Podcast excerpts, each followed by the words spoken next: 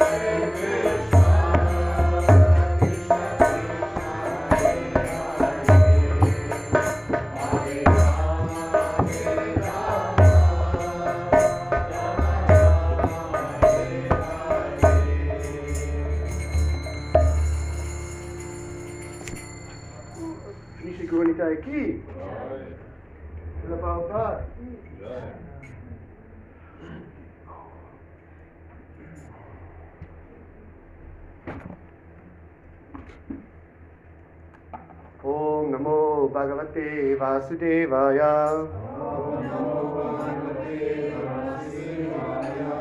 ॐ नमो भगवते वासुदेवाय।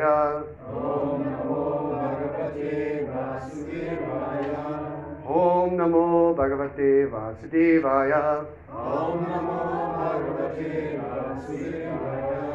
ॐ ज्ञानतिमिरन्दस्य गणञ्जलाशलाकया चक्षुमिलितं येन तस्मै श्रीगुरुवे नमः।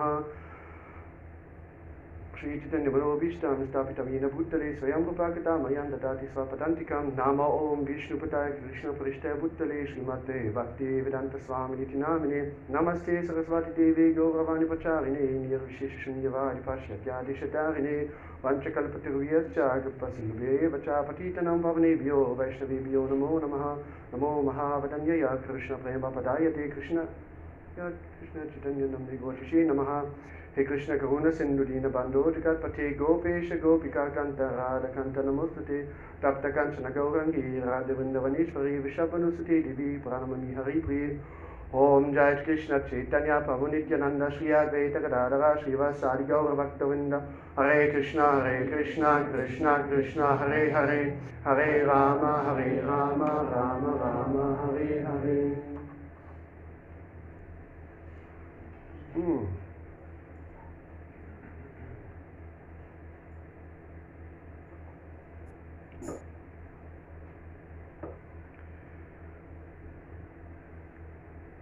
Anybody need English translation or Russian translation?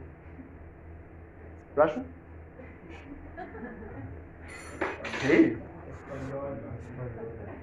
Ist Espanol? Okay. Gut, dann auf Deutsch. Ähm, ja, Bhagavad Gita, fünftes Kapitel, Vers 29. Ähm, den jetzt nicht aufgeschrieben. Wollen wir es trotzdem versuchen mit so ein bisschen, dass wir den Vers zusammen durchgehen? Nur den Vers und dann die Wort für Wort übersetzen. Okay. Also nur den Vers lesen und dann, okay. Bhoktaram yagyatapasam sava lukamaheshwaram suridam savabhutanam yatva mam shantim gacchati. Jetzt nicht offen können. Okay, was heißt das? Bhoktaram, Bhoktaram, äh, 529. 529. Ähm, ja, Bhoktaram, Bhoktaram, der Nutznießer. der Nutznießer. Yagya, Yaga, wer kommt drauf? Ja, in dem Fall von Opfern. Von Opfern. Tapasam, Asam, Bußen und Entsagungen. Nächstes auch einfach. Savaloka, ja, genau, aller Planeten und der Halbgötter auf ihnen. Mahaishwaram, der höchste Herr. Auch einfach. Suritam, der, der, ja, der Wohltäter heißt es hier. der Wohltäter. War Freund aller Lebewesen. Sava, Sava, aller Ara, Bhutanam, Lebewesen. Lebewesen. Nyatva, auf diese Weise kennend. auf diese Weise kennen. Mam, Namen, mich. Shantim, Shantim, Shantim, Shantim, Shantim, ähm, Shanti, kennt jeder? Frieden. Hier Shantim, Linderung aller Qualen. Richati, Mann erreicht. Äh, Übersetzung und Erläuterung von His Divine Grace ist Bhaktivedanta Swami Srila Prabhupada. Derjenige, der sich vollkommen über mich bewusst ist und weiß, dass ich der letztliche Nutznießer aller Opfer und Entsagung, der höchste Herr aller Planeten und Halbgötter und der Wohltäter und wohlmeinende Freund aller Lebewesen bin, erlangt Frieden von den Qualen des materiellen Daseins.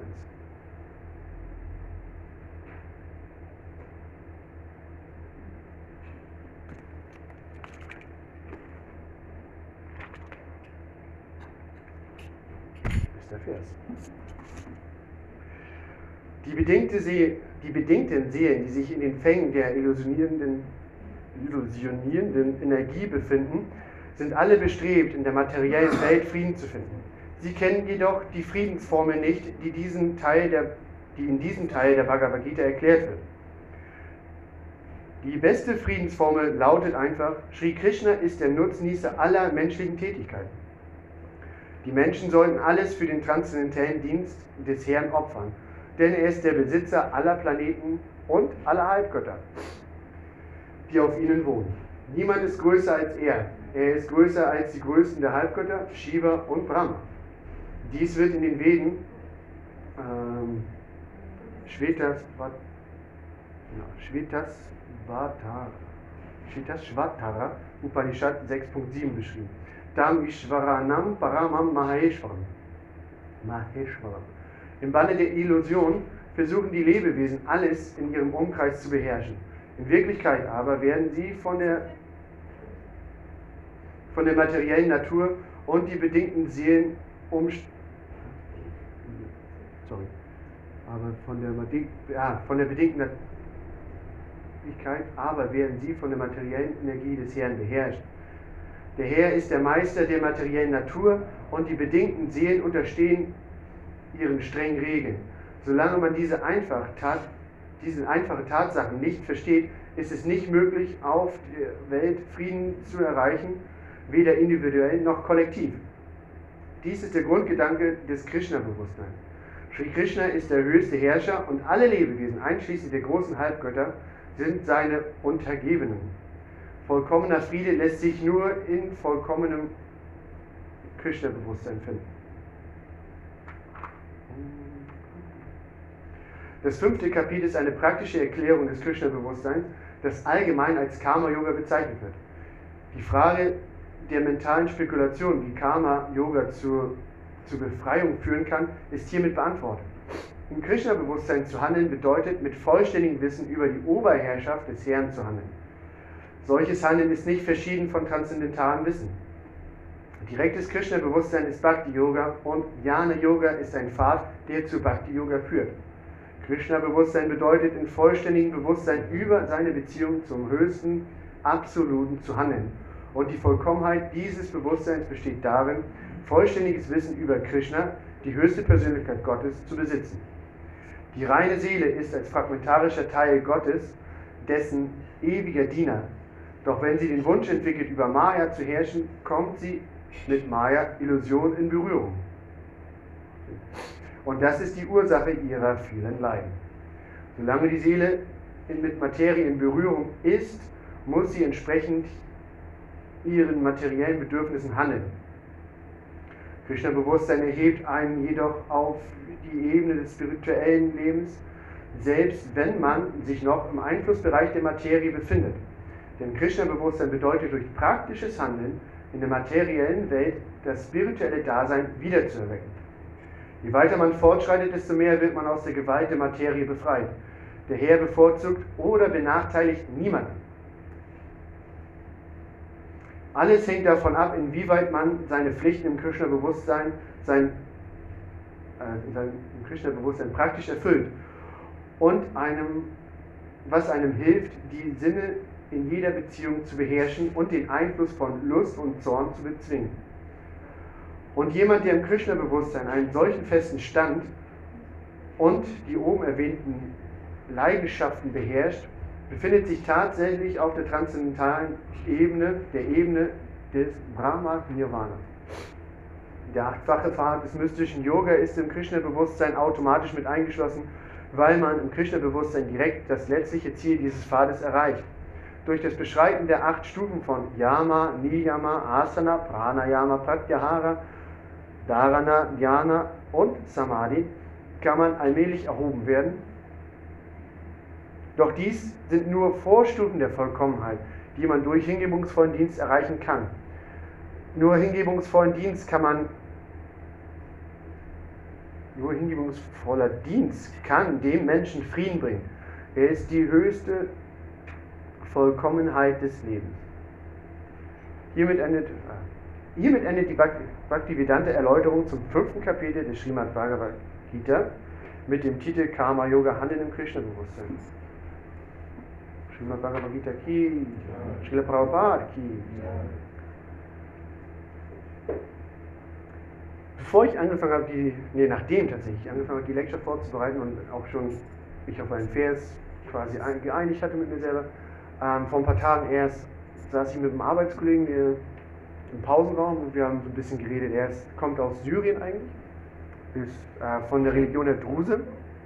Ich weiß nicht genau, was die anbieten, aber. Ähm, und wir hatten halt so ein bisschen über, es ging halt hauptsächlich um, genau, es war Ekadashi gerade, also Donnerstag. Und da haben wir so ein bisschen über Fasten geredet, über Fastenzeit, Muslime, bla bla bla. Und er sagt, wir machen sowas nicht.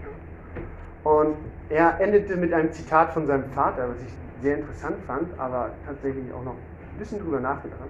Und sein Vater sagte, Religion ist eigentlich nur dazu da, damit die Menschen äh, miteinander gut umgehen. Die Regeln der Religion ähm, sind nur dazu da, damit wir in Frieden leben. Oh, also ist bestimmt auch ein Side-Effekt, eine Nebenwirkung, aber okay. Und dann abschließend sagte sein Vater wohl, und sobald die Menschen in Frieden miteinander leben können, was glaube ich keiner so richtig hinkriegt, wenn man sich so gerade in Syrien umguckt, ähm, dann brauchen die Menschen die Religion gar nicht mehr. Und klar, habe ich so ein bisschen überlegt und habe dann halt auch gar nicht weiter geantwortet, Pause war vorbei und tatsächlich trotzdem weiter überlegt, weil. Okay. Und tatsächlich ist mein Fazit, was ich aus dieser Bemerkung gezogen habe, aus diesem Statement von seinem Vater, ist halt eher so, nö, nö, absolut nicht. Weil sobald wir in der Lage sind, diese Regeln zu befolgen, die die Religion uns gibt, ähm, da fängt, das, ja, sobald wir dann in der Lage sind, auch so mit uns selbst im Reinen zu sein und mit unserer Umwelt, dann fängt Religion doch erst an. Also wenn wir Religion, die Begriffsmäßigkeit uns angucken, Religion, genauso wie Yoga, heißt eigentlich so, dass wir verbinden oder Religion zurückführen. Also dass wir wieder eine Verbindung zu Gott finden. Das heißt, wenn wir in der Lage sind, diese Regeln zu befolgen und dann halt wirklich in Frieden miteinander zu leben, dann fängt es doch erst an. Dann fängt doch erst dieses Gottbewusstsein, dann sind wir auch erst in der Lage, uns dem Ganzen so hinzugeben, dass es gerade im Krishna-Bewusstsein, also, und halt auch in anderen Religionen. Das ist halt so ein bisschen das, worauf ich heute hinaus will. Ähm, so, ich würde jetzt nur sagen, wir kommen alle irgendwie aus einem unterschiedlichen Background. Ähm, haben, sind alle auf eine andere Art und Weise aufgewachsen, andere Genera Generationsunterschiede, Unterschiede aus welchem Land wir kommen und teilweise auch in welchem Umfeld wir uns nach unserer Kindheit, würde ich sagen, aufgehalten haben, jetzt in Musikszenen, bla bla bla. Ähm, wir haben alle Unterschiede in unserem, auch von der Geburt an, wenn man nach Ayurveda guckt, sind wir alle uns unterschiedlich konstituiert. Aus astrologischer Sicht, je nachdem, wann wir zur Welt gekommen sind, haben wir unterschiedliche Eigenschaften, unterschiedliche Wege, die uns mehr oder weniger, sag ich mal, vorgelegt sind. Also wir könnten, jeder Einzelne für sich, selbst Zwillinge, könnten teilweise verschiedener nicht sein. Wir kennen zwei Zwillinge, die siehst du nicht und wenn die miteinander kommunizieren, wenn die mit dir kommunizieren, merkst du nicht, dass es zweieige Zwillinge sind. Also Unterschiede, durch, sogar eineige Zwillinge. Ich kenne Sie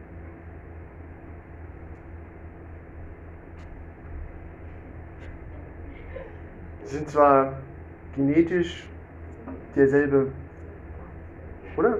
Sie sind noch 100% genetisch, zumindest von Beginn an, gleich. Und die sind aber trotzdem so verschieden, in der Art, wie sie mit Menschen umgehen, in der Art, wie sie mit ihren Eltern umgehen, wie sie miteinander umgehen, mit sich selbst umgehen. Also können wir uns jetzt schon mal darauf einigen, wir sind alle zumindest im materiellen Standpunkt her komplett unterschiedlich. Richtig Ki.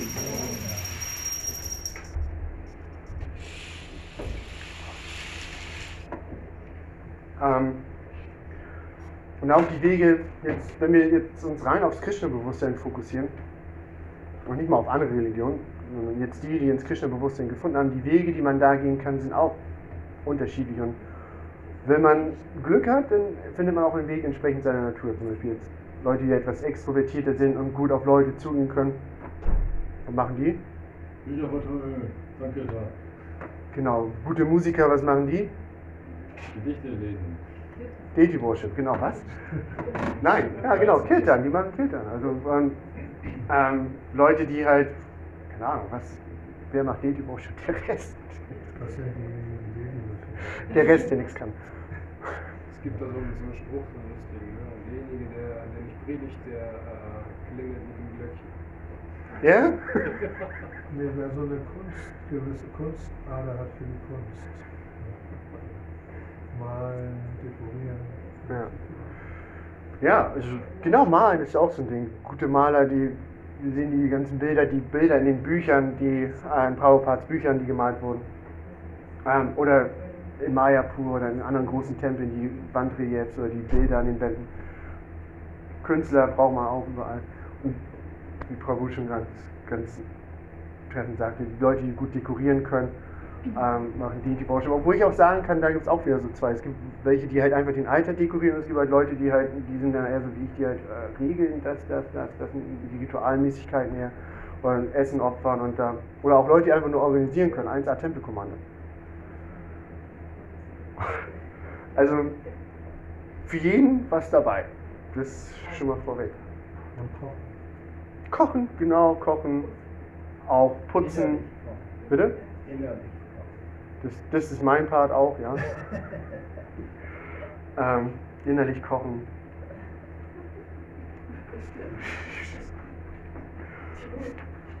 Ja, also wir haben auf jeden Fall so viele Unterschiede als Menschen, auch wie wir miteinander umgehen. Einige sind halt so, ähm, die können das ja ganz gut, die sind sehr einfühlsam, auch können so mit den anderen Devotis schon von Anfang an sehr gut umgehen.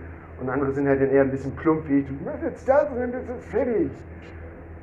Und andere sind halt mehr so, könntest du das denn eher mal machen? Das wäre jetzt voll lieb von dir.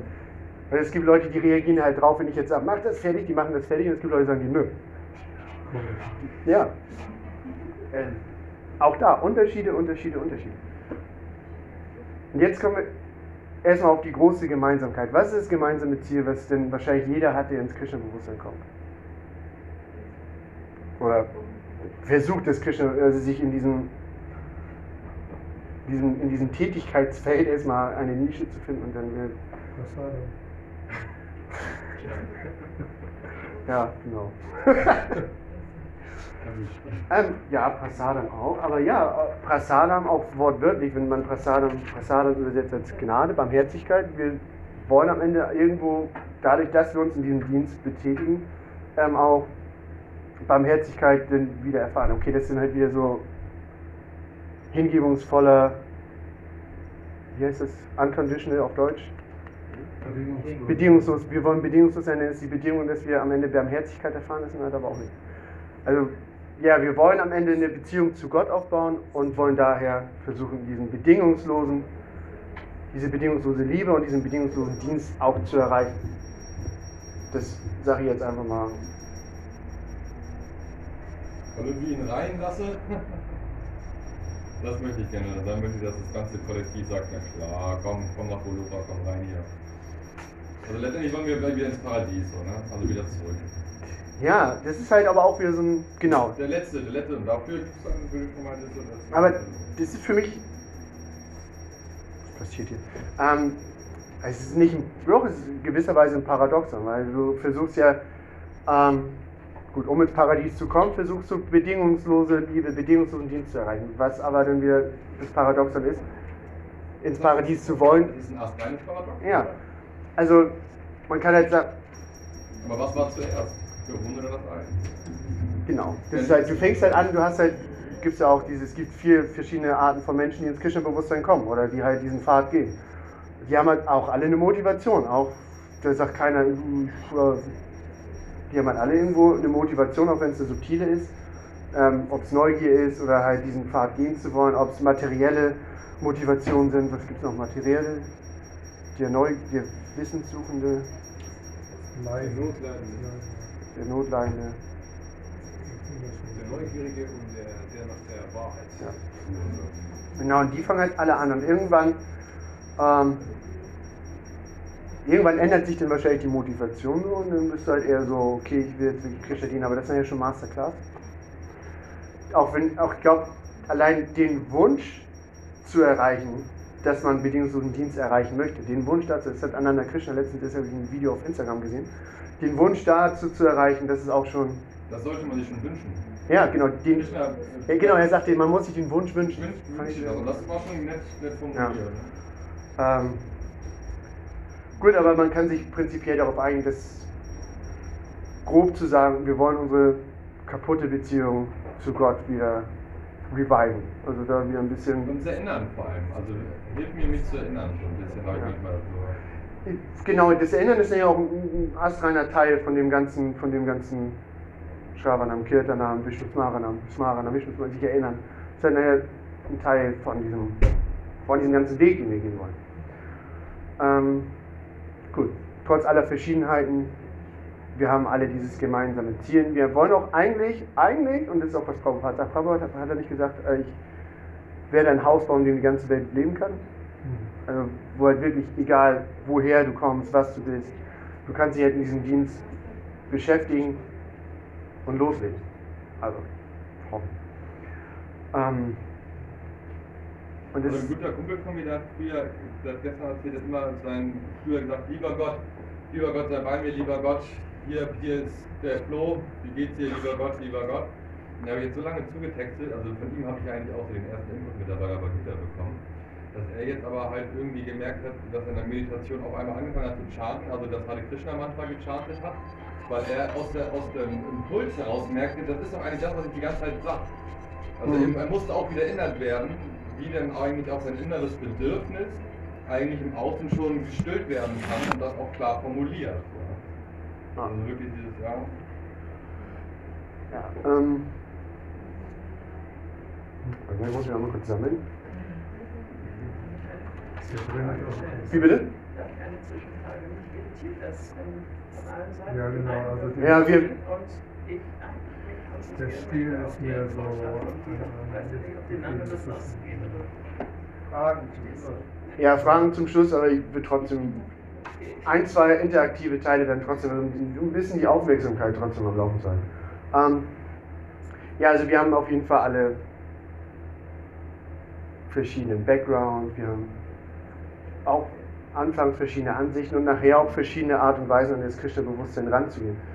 Ähm, verschieden ist halt immer dieses Wort. Also finde ich persönlich auch gar nicht so treffend. Das ist halt vielfältig. Wir haben halt, es gibt vielfältige Betätigungsfelder, es gibt vielfältige ähm, Möglichkeiten, sich zu betätigen. Es gibt auch vielfältige Möglichkeiten, eine Beziehung zu Krishna aufzubauen.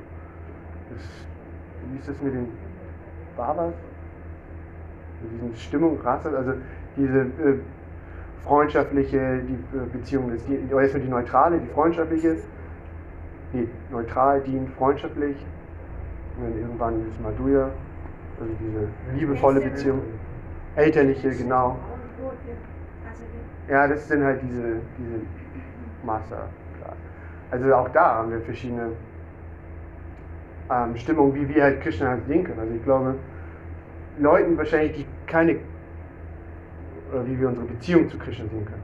Leuten, die jetzt zum Beispiel vielleicht keine Kinder haben oder auch nicht so viel, keinen Draht zu Kindern haben, die wird es natürlich schwerfallen, sich in diese, in diese elterliche Rolle reinzubringen. Ähm, ja, oder gut, die Frage, äh, Daciam, also diese Diener, diese Dienende, prinzipiell sind alle diese Beziehungen ja schon eine dienende Beziehung, aber halt zu sagen, ich will jetzt kein Diener sein, ich will so ein Freund sein, ist glaube ich auch ein bisschen vorgegriffen. Ähm, aber generell gibt es halt verschiedene Stimmungen im hingebungsvollen Dienst. Ähm, ich wollte tatsächlich auch ein bisschen mehr auch auf die Gemeinsamkeiten zwischen anderen Religionen, also zwischen den Religionen eingehen. Gemeinsamkeiten, Verschiedenheiten, ähm, Vielfalt. Also, wir jetzt, ich sage jetzt mal die fünf großen Weltreligionen sehen, welche wären das? Christen, Christentum, natürlich im Abendland das Christentum. Judentum, Islam Genau, die erstmal die, erstmal die drei abrahamitischen, der Buddhismus der Buddhismus, genau, und dann, und das Christentum. okay, die sechs. ja, Sanatan Dham, genau, und dann halt nachher im Sanatan Dham das Krishna-Bewusstsein.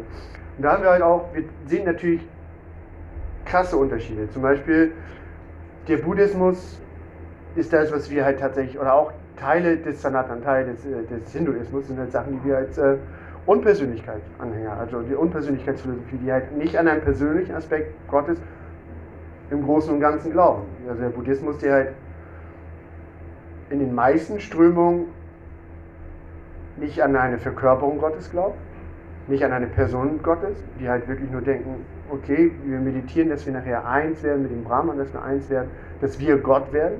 Das ist halt das, was die denken. Was die denken, da geht schon los mit der Unterscheidung. Was die, also was der Buddhist denkt. Ähm, da gibt es aber tatsächlich auch Unterschiede. Also die Thai-Buddhisten, die verehren tatsächlich auch Ganesha noch. Und ähm, also auch da nicht alle, auch in Thailand gibt es natürlich mehrere Strömungen. In einigen Tempeln, wo ich war, die haben halt noch riesengroße Ganesha-Statuen mit der kleinen Maus vorne und verehren ihn halt auch. Ich weiß jetzt nicht, haben auch Anhängerbilder oder in einem Tempel war ich, da sieht halt so aus wie die ähm, äh, Virat Rupa, die, die tausendarmige Form von Vishnu, tausend Arme, also beten die halt auch an. Tausend Arme ist halt auch sehr interessant. Also die haben halt tatsächlich teilweise auch persönliche Vorstellungen, denken dann halt natürlich, ich glaube, das, das Endziel, das Endziel von denen ist halt trotzdem das gleiche, eins zu werden mit Brahman. Nicht diese dienende ähm, Beziehung zu Krishna aufzubauen, äh, zu Gott aufzubauen, wir jetzt einfach mal Gott. Ähm, aber halt eins zu werden mit Gott oder auch selber Gott zu werden, ist ja manchmal auch das. Kommen wir hier nochmal zu. Dann haben wir jetzt Islam und Christentum und Judentum. Die sind natürlich, die glauben schon, dass Gott eine Person ist. Ich sage der liebe Gott, reden mit ihm, haben auch so diesen ähm, Dialog mit ihm. Das, was aber der große Unterschied zwischen Krishna, ja, ja, Unterschied ist halt wirklich Unterschied zum Krishna-Bewusstsein ist, ähm, die haben halt kein Bild von Gott. Die haben halt für Gott ist formlos für ihn. Habe mal ein ganz witziges Video gesehen, hat ein, ein Devot, das war glaube ich in London, ein Devoti auf der Straße mit äh, zwei Islampredigern. Das ist halt auch komisch, der Islam ist ja gar nicht so die Prediger. Doch, eigentlich auch Prediger teilweise. Ähm, mit zwei Islampredigern auf der Straße diskutiert. Und die sind sich halt darüber, ein, die ein, darüber einig geworden, Gott ist eine Person. Punkt. Das war für beide klar. Ähm, was die beiden Islam oder die beiden mohammedanischen Prediger halt äh, wirklich stinkig gemacht hat, ist, dass wir ein Bild von Gott haben. Das konnten die nicht verstehen. Und da fand ich halt das, was der Devoti da entgegnet hat, war da irgendwas, der war noch nicht mal eingeweiht, der meinte nur, ähm, ja, aber wenn Gott allmächtig ist, wie könnt ihr ihm denn die Fähigkeit abgewinnen, eine Form zu haben? Ich meine, du hast eine Form, bist du allmächtig? Nein. Warum kann Gott denn keine Form haben, wenn er allmächtig ist? Äh, die hatten tatsächlich auch eine ziemlich schlaue Antwort darauf, die ich nicht so ganz begriffen habe, aber ähm, muss ich nochmal rausfinden. War tatsächlich eine ziemlich interessante 20 Minuten Diskussion, die sie hatten über das Thema. Aber ja, Das Argument ist, dass sie sagen, dass das Bild schränkt ihn ein. Deswegen wollen wir nicht ihn einschränken. Deswegen es materiell, scheint materiell zu sein. hm. Sag mir, was du bist und du tötest alle meine anderen Möglichkeiten, die ich sein könnte.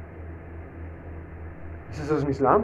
Ja, das ist die Richtung, weil damit definierst du Gott zu etwas und nimmst die ganzen anderen Möglichkeiten. Naja, nur weil wir ein Bild von ihm Ja, jetzt zum Beispiel ist, sehen. Einfach, Ja. ne? Okay, die, Du okay. kannst etwas Perfektes in etwas Unperfektes reindonnern. Ähm, okay, das ist natürlich eine ganz gute. Ähm, aber halt. Das funktioniert nicht, geht nicht auf. Nee, am Ende geht es nicht auf. Genau. Gut, aber trotzdem, was haben wir gemeinsam mit Islam oder gerade mit dem Christentum und tatsächlich auch mit dem Judentum? Er ist männlich. Ist Gott? Nee. Ist Gott männlich? Ist, ist sie männlich? Ähm, nein, wir haben den Namen. Da hatten wir heute Morgen drüber gesprochen. Ähm, ich weiß gar nicht, Genesis am Anfang kommt, äh, am Anfang war das Wort und das Wort war Gott. Der Logos und das war das Wort. Ja. Und es ist halt so auch prinzipiell, wenn man das mal so guckt, ist es auch unsere Philosophie. Wir haben Gemeinschaft mit Gott durch seinen heiligen Namen. Im Judentum auch nicht ganz anders. Die verheeren halt die, das, wie heißt es, Tetragrammaton, dieses, diese vier Silben, die je, je, na, Jahre ausgesprochen werden können oder Jehova, je nachdem, äh, welche Strömung man da anhört. Ist halt auch das, was die den Namen Gottes nennt. Also es gibt ja auch diese Gemeinsamkeit. Also wir haben wirklich, die, die sehen das so ein bisschen als, die chanten ja tatsächlich nicht den Namen Gottes. Es geht nur einmal im Jahr, geht einer in die Klagemauer, da ist ein Raum. Ich habe das mal irgendwo gelesen, ich habe das versucht, das wiederzufinden, als ich mich vorbereitet habe, habe es leider nicht gefunden. Aber ich habe es mal gelesen, dass einmal im Jahr zu irgendeinem hohen jüdischen Feiertag geht einer in der Tempelmauer. Also es ist ja eigentlich eine alte Mauer von dem Western Wall von dem alten Tempel, von dem hebräischen, der auch schon niedergerissen wurde, aber die, diese eine Wand ist halt noch da. Und war, schon mal einer von euch in der Klagemauer? Ist halt, man kann halt auf der, ist halt eigentlich wie im Tempel, auf der linken Seite sind die Männer, auf der rechten Seite, nee, umgekehrt. Auf jeden Fall auf der einen Seite die Männer, auf der anderen Seite die Frauen. Und auf der Seite, wo die Männer sind, das ist auf der Seite, wo die Western Wall so diese Ecke hat. Und da ist nachher so ein Raum drin und da kann man reingehen. Da stehen halt auch die ganzen Rabbiner und äh, rezitieren die Tora. Und weiter hinten durch sind und da darf man nachher schon gar nicht mehr hin. Also so am Anfang, da darf man noch reingehen als Nicht-Jude. Und weiter hinten ist dann irgendwann, wird es dann halt schon ein bisschen unzugänglicher und ganz zum Schluss soll irgendwo so laut diesem Text hier ein Raum sein, wo einmal im Jahr einer reingeht, den Namen Gottes vorliest und die, die Tür wieder abschließt. Natürlich auch ein komisches Vorgehen ist, aber so. Ja, schlussendlich kann man sehen, dass wir trotz so vieler Unterschiede auch so viele Gemeinsamkeiten auch unter den verschiedenen Religionen haben. Das ist nicht nur im Krishna-Bewusstsein so. Nicht nur, dass der eine jetzt eher der Pujari ist, der andere. Wir haben halt. Was mir tatsächlich, um ehrlich zu sein, immer ein ganz gutes Gefühl gibt, so zu sehen, dass da Gemeinsamkeiten sind. Das ist ja nicht so, die einen reden völlig Blödsinn, die anderen äh, sind die, die Recht haben und wo stehe ich jetzt? Ähm, ich meine, ich bin in meinem Weg eigentlich ziemlich gefestigt und habe da einen festen Glauben, aber es gibt mir halt trotzdem nochmal so eine extra Bestätigung zu sehen, selbst wenn die jetzt falsch liegen, wir falsch liegen, woran ich nicht glaube, ähm, wir haben trotzdem diese Gemeinsamkeit. Das, das, Ziel ist auch da, das gleiche. Wir versuchen eine, auf irgendeine Weise wieder eine Beziehung zu Gott aufzubauen. Es ist nicht so, dass wir jetzt ja, alle, gut, natürlich gibt es auch irgendwelche Leute, die ganz schräge Sachen machen, wie Satanismus oder so. Das geht schon wieder in eine ganz andere Richtung. Würde ich auch nicht als Religion bezeichnen. Das ist ja halt so ein Mystizismus. So. ähm, ja, aber finde ich halt, und dann auch zu sehen, dass man halt diese Gemeinsamkeiten hat. Dass es halt auch theoretisch möglich wäre, mit anderen Religionen in einen Dialog zu treten. Ich meine, das machen gerade in Hamburg, Jaigore und Weitenland machen das ziemlich aktiv, zumindest einmal im Jahr wenigstens, mit diesem interreligiösen Gottesdienst, wo sie auch teilnehmen. Aber auch sonst sind ja noch mehr interreligiöse Aktivitäten und im interreligiösen Forum von der Universität. Und das ist halt auch ein spannender Aspekt, dass man halt sieht, wo kann man denn wirklich in einen Dialog treten. Ich muss jetzt nicht anfangen und mich mit einem von den Muslimen von gegenüber oder von nebenan zu sagen, hier, hier ist er völlig blöd, der hat doch eine Form. Was geht denn mit euch vor? Das ist natürlich kein Dialog, das ist dann halt wieder so dieses Unterschiede aufzeigen, Unterschiede fassen, aber halt zu sehen, ähm, ach so, und auch der Islam, Akbar, die auch der Name Allah, der halt wirklich präsent ist und halt auch wirklich ein Teil der Verehrung darstellt. Gebete. Tänze sind auch sehr ähnlich. Bitte? Die Tänze und so ist schon ähnlich. Ja, ich meine, was auch noch ähnlich ist, ist, was haben wir? Wir haben eine Japa-Maler, wir haben 108 Perlen. Der, der Rosenkranz hat, ich habe es jetzt ins nachgeguckt, 64 Perlen, 59 Perlen. Ja. Also, aber die chanten, die chanten da tatsächlich auch drauf. Das ist nicht nur ein schönes Schmuckstück, sondern die benutzen es halt auch zu meditativen Zwecken. Ähm, die Muslime haben Tesbih. Tesbih, ja genau, auch diesen, diesen kleineren, kannst, ja. Wie viele Perlen hat der, weiß das jemand? 21? Ja, so hatte, ja. Aber es ist halt auch, da sieht man halt auch in der Praxis dann wieder wirklich ähm, Gemeinsamkeiten. Ähm, oder auch, gibt es hier jemanden, der katholisch ist und das bestätigen kann? Ähm, mit dem Leib Christi und äh, dem Messwein, also es wird ja auch geordnet. Es gibt ja wirklich noch so eine Opferzeremonie, wo der Priester am Anfang der Messe dasteht, ähm, diese Oblaten opfert. Und dann nachher wird es ja auch quasi wie Prasadam verteilt. Zwar mehr wie Mahaprasadam, nur kleine Mengen für jeden, aber es wird halt wirklich verteilt. Also, genau. Ja? Ich habe keine Ahnung, ich bin nie in die Kirche gegangen. Ich bin absoluter. Das ist das Abendmahl, evangelisch und katholisch. Ja? Ich bin halt. Meine Mutter hat immer gesagt, wir sind Atheisten. Nee, meine Mutter hat tatsächlich gesagt, wir sind Heiden. Und mein Vater hat nachher gesagt, wir sind Atheisten. Mein Vater, halt, wenn man in so in dieses Alter kommt, wenn man in den als trotzdem irgendwo evangelisch geprägter junger, junger Junge äh, in das Alter kommt, wo es halt auf diesen Konfirmationsunterricht zugeht. So heißt es im Evangelium bei den, bei den Katholiken, glaube ich, die Firmung. Ähm, da meinte mein Vater zu mir, pass auf, Jan Peter, wenn du, wenn du dich nicht konfirmieren lässt, dann gebe ich dir 1000 Mark. Wenn ich mich nicht konfirmieren lasse, dann gibt er mir 1000 Mark. Dann meine ich, okay. Deine Mutter, was hat die Die hat ja auch schon mal gesagt, ich bin Atheist. Also die hat es wirklich so gesagt. Also die nie wie wirklich. ah, Ich wurde auch nicht getauft. Also meine Eltern, als sie dann, nee, sparen wir doch Kirchensteuer. Taufen wir nicht. Mir aus der Kirche ausgetreten und mich niemals gefragt, ob ich wollte. Ähm, ja, dann habe ich dann gesagt, gut, mache ich das mal. Ich habe wirklich lange überlegt und habe dann auch für mich damals auch schon festgestellt, ich kann mich mit der Kirche nicht identifizieren. Das ist jetzt nicht das Ding, dass ich nicht an Gott glaube. Meine Mutter hat mir tatsächlich auch eine Kinderbibel geschenkt. Warum sie das gemacht hat, wenn sie Atheistin ist, frage ich mich auch gerade. ähm, ich fand halt schon immer so, ja, da ist was. Ich habe auch mehr so, aber Kirche und der christliche war halt nie so der Punkt, wo ich mich identifizieren konnte, sag ich. Ganz ehrlich. Ähm, gerade die Kirche fand ich immer eine sehr dubiose Institution. Erzähl mal. Ich war ja, bin ja im Puttgarten aufgewachsen, dann sind wir mehr nach Bannisdorf gegangen. Zur Einschulung sind wir nach Bannisdorf, ja. Das war aber auch, da war ich vor zwei Jahren bei einer Hochzeit vom Freund. Ich fand das äh, so kalt. Ich meine, hier kann es ja auch kalt sein, aber kalt, uralt, altbacken und auch so dieses. Die Gesänge, die haben ja auch singen, genauso wie wir Bajans haben. Verschiedene Texte haben die ja auch, äh, Kirchenlieder. Aber auch das hat mich nie abgeholt, auch wenn ein Schiff namens Kirche und was es da nicht gibt. Ähm,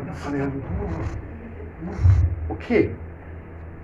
Meine Schwester geht da voll drin auf. Die hat jetzt, seitdem ihr Sohn geboren ist, die, den hat sie taufen lassen und die findet Kirche halt interessant. Und ähm, wenn ich aber an, anfange mit ihr über Philosophie und über Gott zu reden, ist halt so, äh, dann frage ich mich dann, was, was betet ihr denn so an in eurer Kirche? Ja, äh, wir gehen ja nur zum Bläserchor hin. Ist okay. Naja, wenigstens etwas hin. Ähm, ja, auf jeden Fall habe ich dann am Ende gesagt, nee, ich äh, nehme die 1000 Euro, 1000 Mark und die ich nie bekommen habe. da sieht man ja, der Atheist hat schon so eine, so eine, so eine Richtung zu schummeln. Hast du das nicht mal angesprochen? Immer wenn ich meinen Vater sehe, jedes Jahr zu Weihnachten. Du, was soll ich mit den 1000 Mark? Gib doch langsam Zinsen. Das sind 1000 Euro. Ja, jetzt sind das mittlerweile schon 1000 Euro vom Zins her. Ähm, nö. Ja, war mir eigentlich auch schon klar, als ich den Coup hier eingegangen bin. Ich meinte, dann gut, ja, Kirche, wie gesagt, interessiert mich hier nicht so. Die lassen wir es. Ähm, ja, auch wieder ein ganz interessantes Ding. Ähm, okay, wir halten nicht viel von der Rigvit-Idee. Also ich meine, wir suchen uns einen spirituellen Meister, haben mit ihm Gemeinschaft und werden von ihm eingeweiht. Einige auch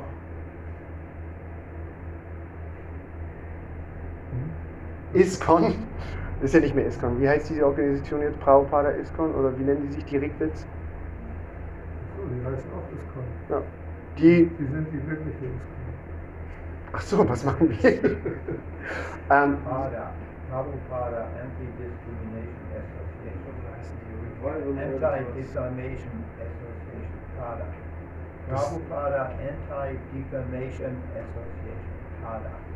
Ah, auf jeden Fall, die glauben ja, dass, oder deren Idee ist, sie lassen sich von einem Priester im Namen von Prabhupada einweihen. Da habe ich mal auch so ein bisschen geguckt, denn wieder haben wir ja diese, wo sind wieder die Parallelen? Wir haben die Taufe, wo teilweise auch Namen gegeben werden und man wird ja auch so Rickwitt-mäßig im Namen Jesus Christus eingeweiht. Also wir, wenn man das so, man, man, man kann versuchen, eine Parallele auch zu sehen. Aber das funktioniert Rickwitt. Also jetzt zu sagen, ich lasse mich, ich, also es ist ja auch wirklich so, Jesus Christus, wir sagen, er ist für unsere Sünden am, oder für die Christen sagen, er ist für unsere Sünden am Kreuz gestorben. Ist ja auch so ein Ding. Ähm, kann man auch so sehen, so wie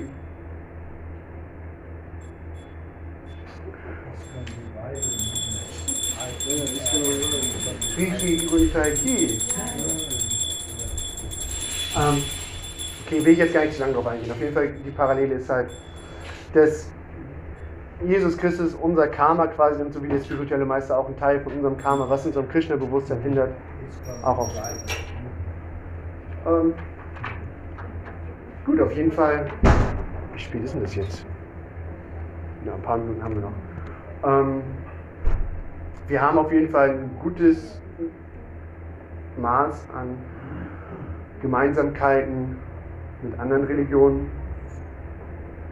Dennoch, ähm, ja, philosophisch und, also für mich jetzt persönlich, wahrscheinlich auch für die meisten, die jetzt hier sitzen, philosophisch vom Aspekt her, also fängt an mit der Wiedergeburt, hört auf mit, äh, dass wir Diener Gottes sind, nicht fragmentarisch. Okay, wir sind fragmentarische Teilchen, aber hat, hat hier auch in, in dem Purport ganz nice gesagt, wir sind fragmentarische Teilchen, die aber in ihrer Position als Diener Gottes da sind. Nicht als, äh, wir können wieder zurück zu Gott, wir können wieder als Tropfen zurück in den Ozean gehen und wieder der Ozean werden. Und dann können wir auch noch ein eigener Ozean werden am Ende. Ähm, solche Sachen. Oder wir haben eine Chance, ist ja auch so eine Sache. Im Christentum ist es so, wir haben eine Chance äh, und danach äh, Himmel oder Hölle. Oder Fegefeuer für ein paar Leben. Also. Ähm, nee. Deswegen ist es halt, sitzen die meisten hier oder sind zumindest neugierig, was wir hier, worüber wir hier sprechen, sitze ich hier, weil für mich diese Art und Weise oder diese Art und Weisen, ja auch wieder mehrere, mit Gott wieder in Kontakt zu gehen, wieder eine Beziehung zu ihm aufzubauen, für mich einfach die plausibelsten sind. Auch diese, dass wir nicht Gott werden können, ist auch für mich der plausibelste Faktor. Also ich habe ja diese Yoga-Lehrerausbildung bei Yoga Vidya gemacht und das ist ja so, auch wenn die schon Sympathie, Sympa, Sympathien zum Krishna-Bewusstsein haben, also auch zu ISKCON teilweise, Zadbuj zum Beispiel, Zadbuj Prabhu, der hier auch schon mal ein gegeben hat, der macht ja ganz viele Kirtan-Veranstaltungen mit denen oder ab und zu mal gibt auch Vorträge. Und auch Bhakti bei denen in diesem integralen Yoga-System, was der äh, Shivananda, aus dem Shivananda-Yoga kommt, ähm, eine Rolle spielt, ist es zum größten Teil wirklich so die Hauptphilosophie, die sie lernen, ist, wir meditieren, dass wir wieder eins werden.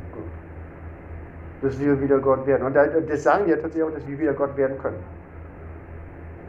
Und da fand ich tatsächlich, das fand ich auch, als ich da die Ausbildung gemacht habe und da vier Wochen da in dem Ashram gewohnt habe, fand ich schon, weiß ich nicht. Also ganz ehrlich, weiß ich nicht. Und selbst, selbst wenn wir wieder eins werden mit Gott, so wie ähm, wir wieder tatsächlich in dieses Brahman gehen können, wir können wieder eins werden mit dem Brahman, mit dieser, mit dieser Ausstrahlung von Gott, was nicht Gott selbst ist, ähm, sagt Srila Rupa Goswami oder zumindest Srila Prabhupada in seinem Kommentar zum Bhakti Rasamrita Sindhu, dass selbst wenn wir es werden, die Wahrscheinlichkeit, dass wir irgendwann wieder zurückfallen, ist nahezu 100 Prozent. Die einen bleiben vielleicht ein bisschen länger, die anderen. Aber irgendwann kommen wir halt wieder auf den Punkt, dass wir halt unzufrieden sind und dass wir halt wieder genießen wollen. Oder dass wir halt merken, dass irgendwas fehlt. Und das wäre halt dieser, dieser dienende Aspekt. Also dass wir halt die ewigen Diener sein wollen und nicht einfach nur, wir wollen befreit werden und machen deswegen jetzt ein bisschen Lämpchen wedeln oder singen und klatschen, sondern halt, dass wir wirklich das machen, um Krishna zufriedenzustellen. Dass wir halt diesen Wunsch entwickeln, den Wunsch zu entwickeln, den Wunsch zu entwickeln, Krishna zufriedenzustellen. Und dass wir deswegen diese Vorgänge ausführen. Ähm, ja, wie gesagt, wir haben halt verschiedene Neigungen, verschiedene Stärken. Was sind deine Stärken? Die meisten Leute möchten halt ganz gerne, keine Ahnung, Kirtan machen, merken aber einfach, oder sind halt so in dem Wunsch auch fixiert, Kirtan zu machen, dass sie halt vielleicht auch gar nicht merken, dass es nicht ihre Stärke ist, dass sie halt viel besser dann auf Leute zugehen können oder umgekehrt. Einige sind halt wahrscheinlich gute Musiker, wollen halt lieber auf Buchverteilung gehen und merken dann halt wahrscheinlich eher spät nach einiger Frustration, dass sie halt ihre Stärken woanders sind. Und das ist auch der Grund, warum wir den, auch ein Grund, auch ein riesiger Grund, warum wir einen spirituellen Meister brauchen, der halt auch erkennt durch unsere Gemeinschaft oder auch Senior Devotees halt erkennen, du pass mal auf, ich weiß, du willst ganz gerne Kirtanier werden, aber das mit den Kartals, das musst du nochmal üben. Oder sowas. Und dann vielleicht, ähm, du kannst eigentlich ganz gut reden, warum gehst du nicht Bücher verteilen? Oder sowas. Das ist halt, deswegen haben wir die Gemeinschaft mit Gott gewalten, mit Senior Devotees, deswegen suchen wir Zuflucht bei einem spirituellen Meister, dass er halt wirklich auch ähm, sehen kann, was sind unsere Stärken, nicht nur unsere Stärken im materiellen Sinne, sondern auch wirklich unsere Stärken ähm, oder unsere Eigenheiten in unserem Approach to Krishna, also in unserer Beziehung zu Krishna. Wie, also deswegen ist ein spiritueller Meister auch einer, der, mit dem wir noch Gemeinschaft haben können und zu dem wir Kontakt haben können. Und sei es nur über Senior Devotees, Senior Disciples, ähm, auf irgendeine Art und Weise. Ist halt unerlässlich. Also auch da, tatsächlich, witzigerweise, gibt es halt auch Unterschiede, ähm, was für, wie wir unseren spirituellen Meister auswählen für den einen, also für mich ist es halt tatsächlich wichtig, dass ich auch Gemeinschaft mit ihm haben kann. Ähm, was heißt Gemeinschaft? Das klingt auch immer so, will aber Gemeinschaft mit ihm, aber das ist halt möglich, mehr ihn persönlich zu erreichen. Das habe ich halt in meinem spirituellen Meister tatsächlich gefunden. Kann ihm eine Nachricht auf WhatsApp schreiben, der antwortet meistens innerhalb von ein paar Stunden. Ähm, gibt es natürlich auch welche, denen es halt mehr, das, denen es halt wichtiger ist, dass die halt ähm, auch eine große Gemeinschaft haben unter Disciples, wo dann halt, ähm, keine Ahnung, Schüler von Jai Patak Swami. Ich glaube, oder auch tatsächlich teilweise Prabhupada-Schüler, die halt nicht viel Gemeinschaft mit Prabhupada damals gehabt haben. Jai Gura zum Beispiel wurde per Brief eingeweiht. Und auch tatsächlich heute passiert es noch. Äh, Prabha Vishnu wurde auch, die erste Einweihung hat er, seinen Namen hat er, glaube ich, per Brief bekommen, der später saß am Yagya hat mitgemacht. Auch gerade sind so Schüler von Jaya Patakis waren, die halt so unglaublich viele Schüler haben. Ich glaube nicht, dass die halt die Möglichkeit haben, ihren spirituellen Meister einfach mal eine, eine Nachricht auf WhatsApp zu schreiben und dann halt antwortet. Die schreiben halt eine Nachricht an, oder eine E-Mail an sein Büro und sein Senior und dann die Senior Disciples und die geben die das weiter und dann mit Glück kriegt er dann auch wirklich eine Antwort direkt von ihm oder ansonsten einfach nur den, schon mal eine Anweisung vom Senior Disciple. Was nicht verkehrt ist. Also, du hast halt trotzdem da deinen Shiksha-Guru, halt, du hast deinen Diksha-Guru, den du verehrst, du hast dann aber auch einen Shiksha-Guru gleich mit, Entschuldigung, der dir halt die Anweisung gibt. Ähm, und solange du die Anweisung von einem spirituellen Meister ausführst, diesen Vapu-Seva machst, diesen nee, Vani-Seva, seine Anweisung befolgst, ist es auch erstmal nicht so wichtig, dass du halt wirklich die Chance hast, seine Füße zu massieren oder ähm, für ihn zu kochen. dennoch unerlässlich, in welcher Art und Weise auch immer. Aber es sind halt Unterschiede. Für den einen ist es halt wichtig, diese persönliche, für den anderen ist es halt gut, äh, ich habe dann trotzdem die Gemeinschaft von meinen Senior, von meinen Senior Gottgeschwistern. Ähm, das klappt halt trotzdem. Und es klappt halt auch. Also auch da. Vielfalt. Ähm, Gut, aber jetzt kommen wir wieder auf die eine große Gemeinsamkeit, die wir im Krishna-Bewusstsein haben. Egal welchen Weg du einschlägst, egal ob du Kirtanier werden wirst, willst oder wirst, ob du Seva machst, egal ob du in der Küche stehst. Es gibt eine Sache, die unerlässlich ist. Und die wäre das Chanten des Heiligen Namens, des Maha-Mantras. Hare Krishna, Hare Krishna, Krishna Krishna, Hare Hare, Hare Rama, Hare Rama, Rama Rama, Hare Hare. Denn wie wir quasi in vieler Stelle von Srila Prabhupada in seiner Erläuterung zum Maha-Mantra oder auch von anderen Büchern gehört haben, gelernt haben, ähm, Krishna ist nicht verschieden von den Bildgestalten, Krishna ist nicht verschieden von seinen Bildern und Krishna ist auch nicht verschieden von seinem Namen, in geschriebener, in gesprochener, in gedachter Form. Das heißt, wenn wir den Heiligen Namen schenken, haben wir die einzigartige Möglichkeit, mit Krishna wirklich Gemeinschaft zu haben. Wenn wir ihn, wie heißt es, ohne Offense, ohne, ohne Vergehen schenken.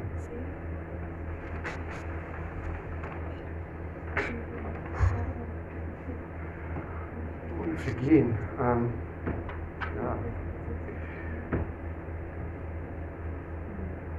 Sind ja, zwei Punkte noch, bevor es Fragen und Antworten kommen. Ähm, ein Deity Worship Seminar hat äh, Krishna das, nee, Krishna ist kein Raj nicht, Nasima Kavacha ganz gut gesagt und auch in einem anderen Seminar hat mein, mein Guru Maharaj gesagt, ähm, die Bildgestaltenverehrung ist tatsächlich ein Prozess, dass wir halt auch diese Reinheit in physischer Form, dadurch, dass du in der Bildgestaltenverehrung ein hohes Maß an Sauberkeit, Pünktlichkeit etc.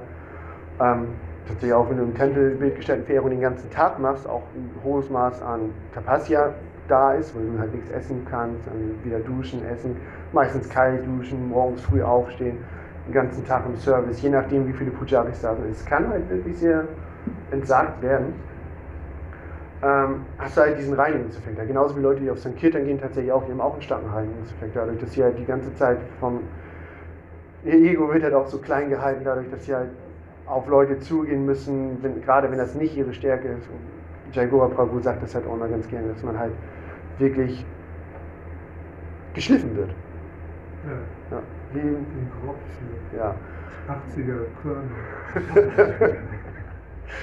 ja. Nach dem zehnten Mal Nein, dann spürst du Ja. Und das ist halt in mehr oder weniger Einvorgehen. Auch wenn man Kirtanier werden will, man, man muss sich bestimmt ziemlich oft anhören, selbst wenn man talentierter Musiker ist. Nee, nee, nee, nee, nee, nee, so spielen wir jetzt nicht. Also du fängst ja nicht an, gleich da große Kirtan zu leiten und äh, ähm, äh, Kirtan Mela zu spielen, sondern fängst erst mal an, irgendwo begleiten mit Kata und dann etc. Auch da. Ähm, in irgendeinem Maße oder so oder so haben wir diese Reinigung auch fürs Ego. Und gut. Was natürlich wirklich der Unterschied ist zwischen Deity Worship und da ist halt nochmal diese äußerliche Reinigkeit nochmal viel entscheidender als bei den anderen Vorgängen, aber auf jeden Fall, Punkt ist, Deity Worship ist halt auch nur ein Teil, um uns im Chanten nach vorne zu bringen, um eine andere Beziehung zum Heiligen Namen zu haben. Ähm, Guru Maharaj sagte auch, selbst wenn wir keine erste oder zweite Einweihung haben und äh, die Deities halt so noch nicht verehren dürfen, können wir sie trotzdem im Altar durch das Chanten des Heiligen Namens verehren.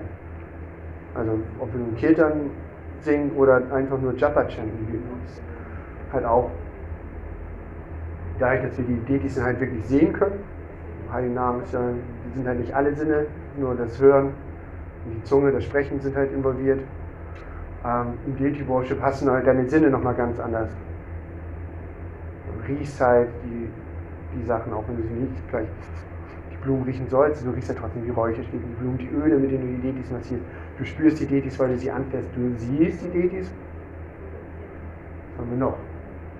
Tasten, hatte ich gesagt. Riechen. Prasada. Aber das machst du halt auch so. Also Prasada und Kosten, da haben wir auch unsere Sinne. Also. Genau, es geht halt auch viel darum, seine Sinne zu kontrollieren und dadurch dann halt ähm, mit dem Heiligen Namen auch nochmal ganz anderes in Beziehung zu treten.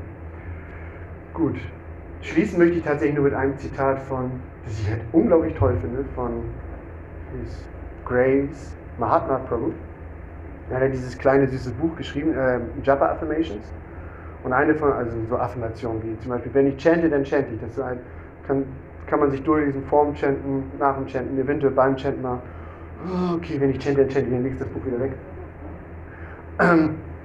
Äh, und die eine Affirmation, ich glaube Nummer 8 oder so ist, die mir halt im Gedächtnis geblieben ist und die ich unglaublich toll finde und eigentlich beim letzten Mal schon sagen wollte, als ich eine Lecture gegeben habe, ist, wir chanten, das, nicht um Befreiung zu erlangen, nicht um, sondern wir chanten um unsere kaputte, wir chanten Japa oder auch, äh, um unsere kaputte Beziehung mit Krishna, um mit Krishna Gemeinschaft zu haben und so unsere kaputte Beziehung, wirklich broken relationship ist seine, seine our broken, to fix our broken relationship with Krishna. Und man muss halt auch ganz ehrlich sagen, wir haben dadurch, dass wir in diesen materiellen, in dieser materiellen Verstrickung sind, haben wir eine kaputte Beziehung zu Krishna. Wir sind halt, je nach Fortschritt im Krishna-Bewusstsein, sind wir halt eher in die Richtung geneigt, unsere Sinne genießen zu wollen. Wir wollen was Leckeres essen gehen, wir wollen mal Film gucken gehen, wir wollen mal, wollen mal einen rauchen gehen, einen, ja, einen kleinen Drink in der, in der Kneipe haben. Deswegen freuen wir uns auch schon alle, wenn Corona endlich wieder vorbei ist. Kann man auch wieder in die Kneipe. Nee, kann man auch jetzt schon, ne? In die Kneipe gehen. Zwei gibt Zwei Diplom, nee, das lohnt sich noch nicht. Ähm, ja, das ist halt so dieses, wir wollen, wir wollen tatsächlich auch Controller sein. Wir wollen auf der A, wir wollen Geld verdienen, wir wollen Leute unter uns haben, die wir rumkommandieren können. Wir wollen nicht immer nur Befehle von unserem Chef kriegen, wir wollen tatsächlich auch Leute sagen, wir wollen sagen, wo es lang geht. Ne? Wir wollen ein Haus bauen, wir wollen unseren eigenen, unseren eigenen Ort haben, unser eigenes Haus. Nicht darüber nachzudenken, dass es gar nicht unser eigenes Haus ist, egal ob wir es bezahlt haben oder nicht. Trotzdem noch alles, alles gehört ja Krishna. Ne? Alles kommt aus ihm hervor, alles geht wieder in ihn ein am Ende. Moment der Vernichtung, wie kannst du denn sagen, du willst dein eigenes Haus haben? Alle wie Krishna sein wollen. Alle die Krishna, ja, und das ist halt das Problem, wir wollen alle Krishna sein. Wie, wie willst du eine ordentliche Beziehung mit jemandem aufbauen, wenn du er sein willst? Wie, ich meine, ja, also schlussendlich, wir chanten den heiligen Namen Hare Krishna, Hare Krishna, Krishna Krishna, Hare Hare, Hare Rama, Hare Rama, Rama Rama, Hare Hare, um unsere kaputte Beziehung zu Krishna wieder zu reparieren. Genauso wie wir alle anderen Vorgänge im Krishna-Bewusstsein ausführen, um irgendwie wieder in eine Beziehung zu Krishna kommen. Und genauso wie andere Leute, die versuchen, ehrlicherweise eine Religion nachzugehen. Nicht irgendwie, äh, ich möchte jetzt aber Papst sein, der Vertreter von Gott auf Erden und möchte, äh, sondern halt die, okay, ich weiß nicht, wie der Papst, vielleicht ist es auch ein ganz äh, humble, humble guy. I don't know. Ähm, ganz ehrlich, ich kann es ich kann's nicht sagen. Also ich habe dann keine Beziehung zu, aber, oder, nee, warte. Doch, eins noch. Srila Prabhupada, ähm, war zu der Zeit, ich habe in dieser Serie, Following Srila Prabhupada, diese DVD-Serie, da war, war zu der Zeit, wo es gerade losging in New Vrindavan und auch schon einige, er schon einigen seiner Schülern Sannyasi gegeben hat. Und da gab es halt auch schon so eine Art Kontroverse. Es ging halt darum, dass Srila Prabhupada Gott ist und als Gott verehrt werden muss. Was, ja klar, der spirituelle Meister ist für dich Gott. Du verehrst ihn wie, wie Gott. Er ist halt trotzdem verschieden von Gott. Aber halt deine, und Srila Prabhupads Antwort darauf war halt, warte mal, ähm, wenn der spirituelle Meister Gott ist, also wirklich Gott ist, dann heißt es, dass du auch Gott werden kannst. Das ist Mayavadi-Philosophie, das heißt, nein, der spirituelle Meister ist nicht Gott. Du verehrst ihn als Stellvertreter von Gott. Du verehrst ihn schon ganz ähnlich, also auch ein Vyasa Puja zum Beispiel, ähm, badest zumindest die Füße von einem spirituellen Meister. Arati wird angeboten, also mindestens einmal im Jahr gibt es das schon, aber er ist halt trotzdem für dich der Weg zu Gott, aber er ist halt nicht Gott. Und ist halt, Prabhupada hat es halt selber gesagt, wenn der spirituelle Meister Gott werden kann, und Prabhupada hat den meisten seiner Schüler wirklich die, Antwort, äh, die Anweisung gegeben, ihr soll alle spirituelle Meister werden, dann heißt es ja, und das ist halt der Punkt, wo er sagt, das ist Mayavadi-Philosophie, das geht. Wie bin ich da jetzt drauf gekommen? Ich halt aber nochmal wichtig zu sagen. Ähm,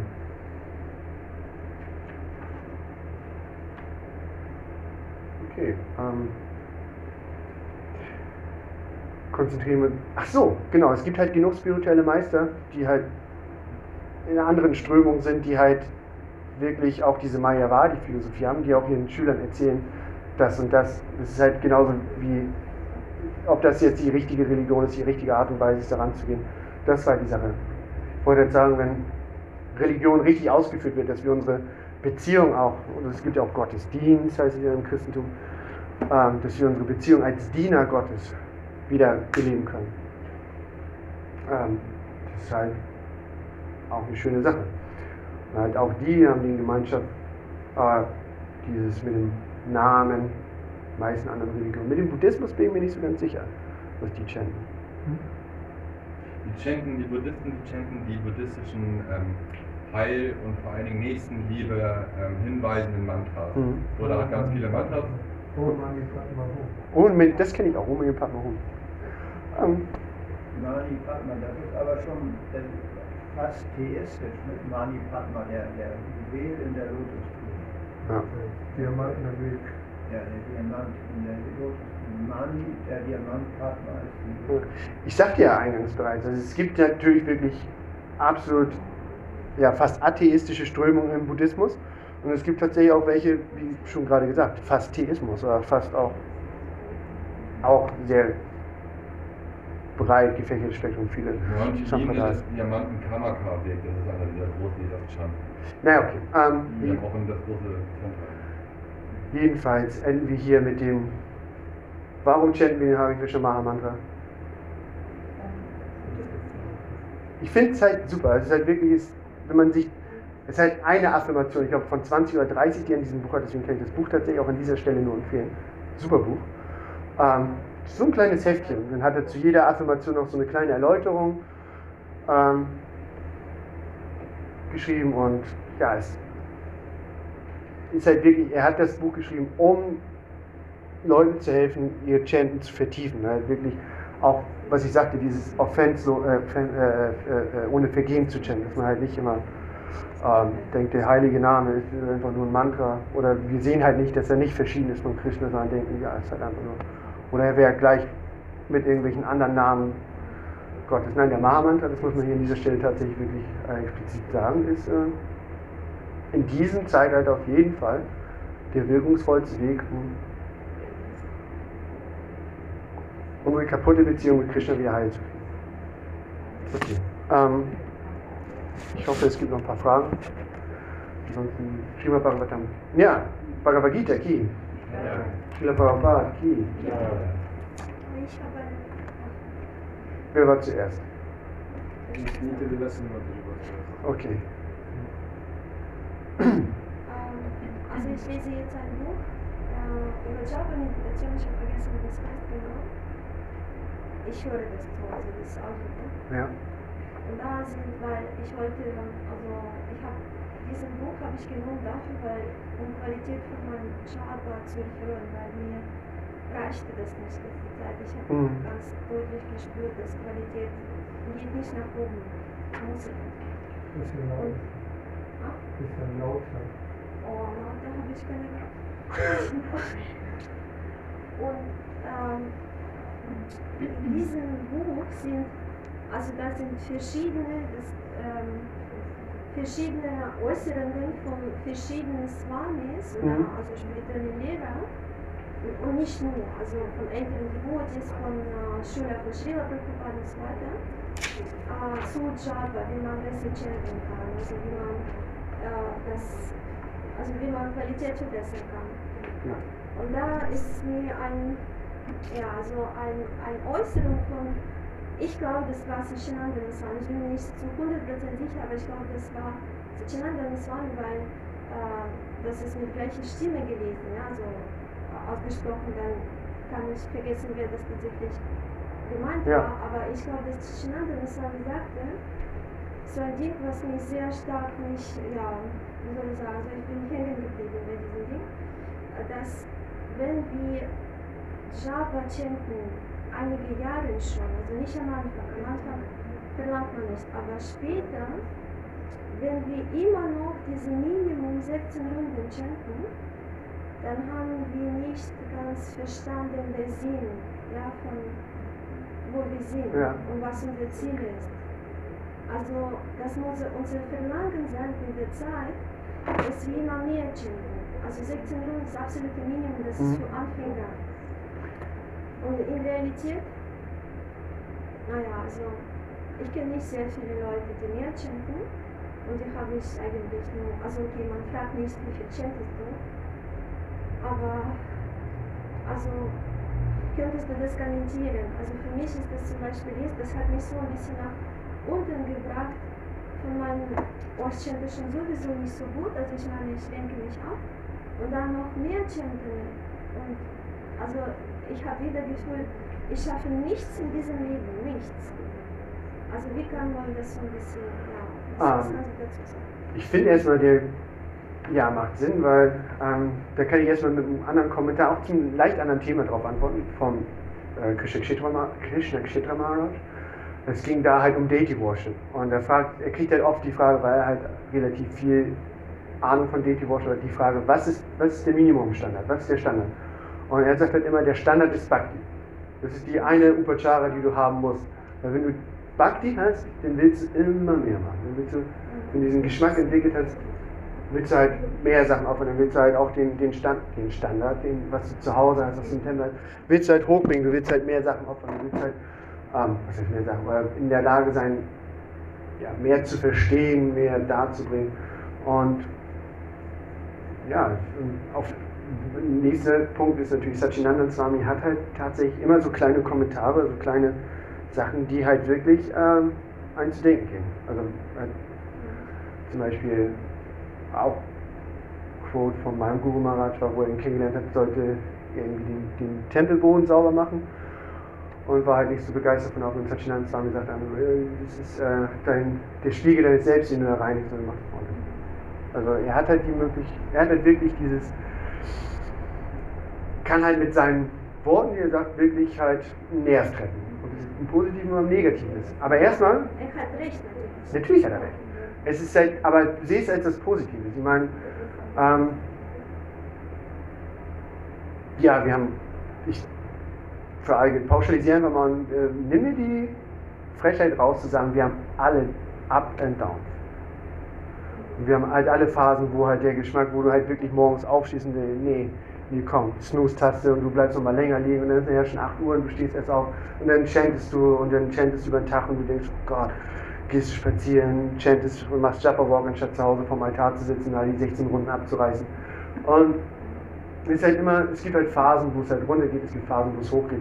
Wichtig ist halt nur herauszufinden, wie man diese Down-Phasen, wie man da durchkommt. Es halt schaffst, da wenn, nicht komplett den Geschmack zu verlieren. Ähm, und das höre ich halt von vielen, dass sie dann halt so, oh, ich habe jetzt. Und dann ist es halt wirklich noch schlimmer zu sagen, also, oh, ich habe keinen Geschmack am Chanten, ich chante jetzt erst, ich fange erst um 15 Uhr an zu chanten teilweise und dann gucke ich dabei Fernsehen oder die ganze Zeit am Handy, weil ich halt auch noch so viele Sachen machen muss. Ähm, gut, erstmal ist es von Vorteil zu wissen, dass es halt nicht so sein soll und nicht so sein muss. Und es ist halt von Vorteil zu wissen, dass irgendwann kommt es auch wieder raus aus dem Loch. Ist es halt aber die Herausforderung, da nicht komplett zu versagen, wenn du halt schon, oh ne, komm, heute echt nicht. Und lässt dein Feedback liegen. Sondern, ja, wie kann man sich denn motivieren, dass, ähm, ich finde es ganz gut, dass du, was du halt sagst, dass du halt von anderen Gott, also von dieses Hörbuch hörst, wo halt Leute, die, die auch 100% mehr Ahnung haben, ach, 1728% mehr Ahnung haben als ich von dem Thema, die erzählen können, wie, sie, wie man seinen Japa vertiefen kann ähm, wie man dranbleiben kann. Dann ist es halt ja, Bücher lesen, die halt. Sachinananda Swami hat auch ein ganzes Buch zu dem. The Living Name ist auch basically über Japa-Meditation oder den Heiligen Namen, wie wir enchanten, um da auch ein bisschen Geschmack und er hat ein ganzes Buch darüber geschrieben. Mehrere, glaube ich. Ja, genau, es gibt ja nicht nur The Living Name, es gibt Und auch auch Lehren, Lehren, also lehren Namen, ne? und dann äh, Broken Names. Broken Names, ja, ich habe das auf Russisch gelesen, ich nicht auf Deutsch weiß. Und dann diesen Weg der, Ver der Verabschiedung, zwar nicht über Java, aber Ja, ja, aber, so stark ja, aber wirklich schon ähm, ja, nur um Japa-Meditation, oder zumindest um den Heiligen Namen. Und Ja, oder auch das Buch, was ich gerade sagte. Ist halt, mir hat es tatsächlich geholfen, da so ein bisschen mehr, wenn man halt immer so, man, man will eigentlich nur auf die Uhr gucken, oh, dann nachher, ja, ja, dann. Ups. Denn, weil wirklich so diese Affirmation, Nummer drei ist das. Und ähm, wir sitzen halt zu Hause manchmal, mit Verlobte nicht und chanten wir, und dann gucke ich nach links, dann sitzt sie, hat sie auch gerade ihr Handy genommen und dann mache ich halt nur, dann weiß sie gleich, was gemeint ist. Affirmation Nummer drei. Oh, okay. Handy weg. Also, ja. Ähm, diese, es gibt auch noch mehr, die halt so ein bisschen motivierender sind, wie ähm, ja, wenn wir den Heiligen Namen chanten, haben wir, nee, ich, ich, nee, die erste Affirmation ist, glaube ich, ich muss nicht chanten, ich will chanten, ich darf chanten, ich kann chanten. Das ist ja auch schon, da kannst du, das ist tatsächlich eine super Affirmation, wenn du denkst, oh Gott, ich muss jetzt wieder chanten, dann denkst du, ich kann chanten. Ich meine, ich habe zwei gesunde Hände, ich habe eine Zunge, ich kann hören, ich habe das Wissen bekommen von meinem spirituellen Meister, dass es diesen heiligen Namen gibt oder von anderen Devotis und ich habe aber auch am Ende die Einweihung von meinem spirituellen Meister in den heiligen Namen, dass es noch effektiver ist, bekommen. Du kannst chanten. Du darfst chanten. Verbietet dir eh keiner, aber ähm, dann kannst du ja sagen, ich will chanten. Irgendwann kommt dann halt wirklich dieses, ich will, du stehst morgens auf, hoffentlich wieder bald und sagst, jetzt will ich aber 16 Runden, jetzt spät 3.30 Uhr, okay, um 6 Uhr bin ich durch damit.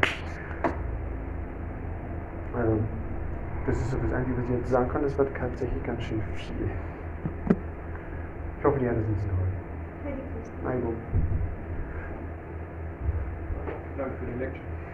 Ähm, Danke. Du hast die Ritwigs erwähnt. Ja, Und es gibt ja so eine, so eine Leute, Devotees, die wirklich von Prabhupada begeistert sind und sagen dann, ähm, ich finde ISKCON toll, Prabhupada ist der Beste, aber ich habe kein Vertrauen ähm, in die jetzigen spirituellen Meister. Ja. Ich würde mich ja gerne einem spirituellen Meister hingeben, aber aus egal welchen Gründen habe ich jetzt keinen, keinen gefunden, zu dem ich jetzt so vollstes Vertrauen habe wie zu Prabhupada. Weil Prabhupada ist halt mhm. ein super, mega höchster Standard. Nur, nur dem würde ich mich hingeben und äh, niemandem sonst. Und was würdest du für einen Ratschlag so einem Menschen dann oder so einem Devotee erteilen? Wie? Weil, was soll man Mhm. machen? Also man kann auf jeden Fall an so vielen. Ja, gib dich Prabhupada hin. Als äh, den ultimativen Shiksha-Guru in Form von seinen Büchern, bei seinen Kommentaren.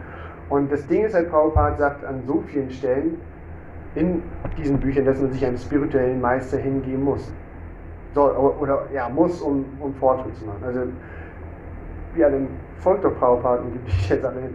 Ähm, ist natürlich erstmal schwierig gesagt. Also dieses Vertrauen in den jetzigen spirituellen Meister äh, oder da einen zu finden, dem du völlig vertraust. Also ich meine jetzt wirklich völlig.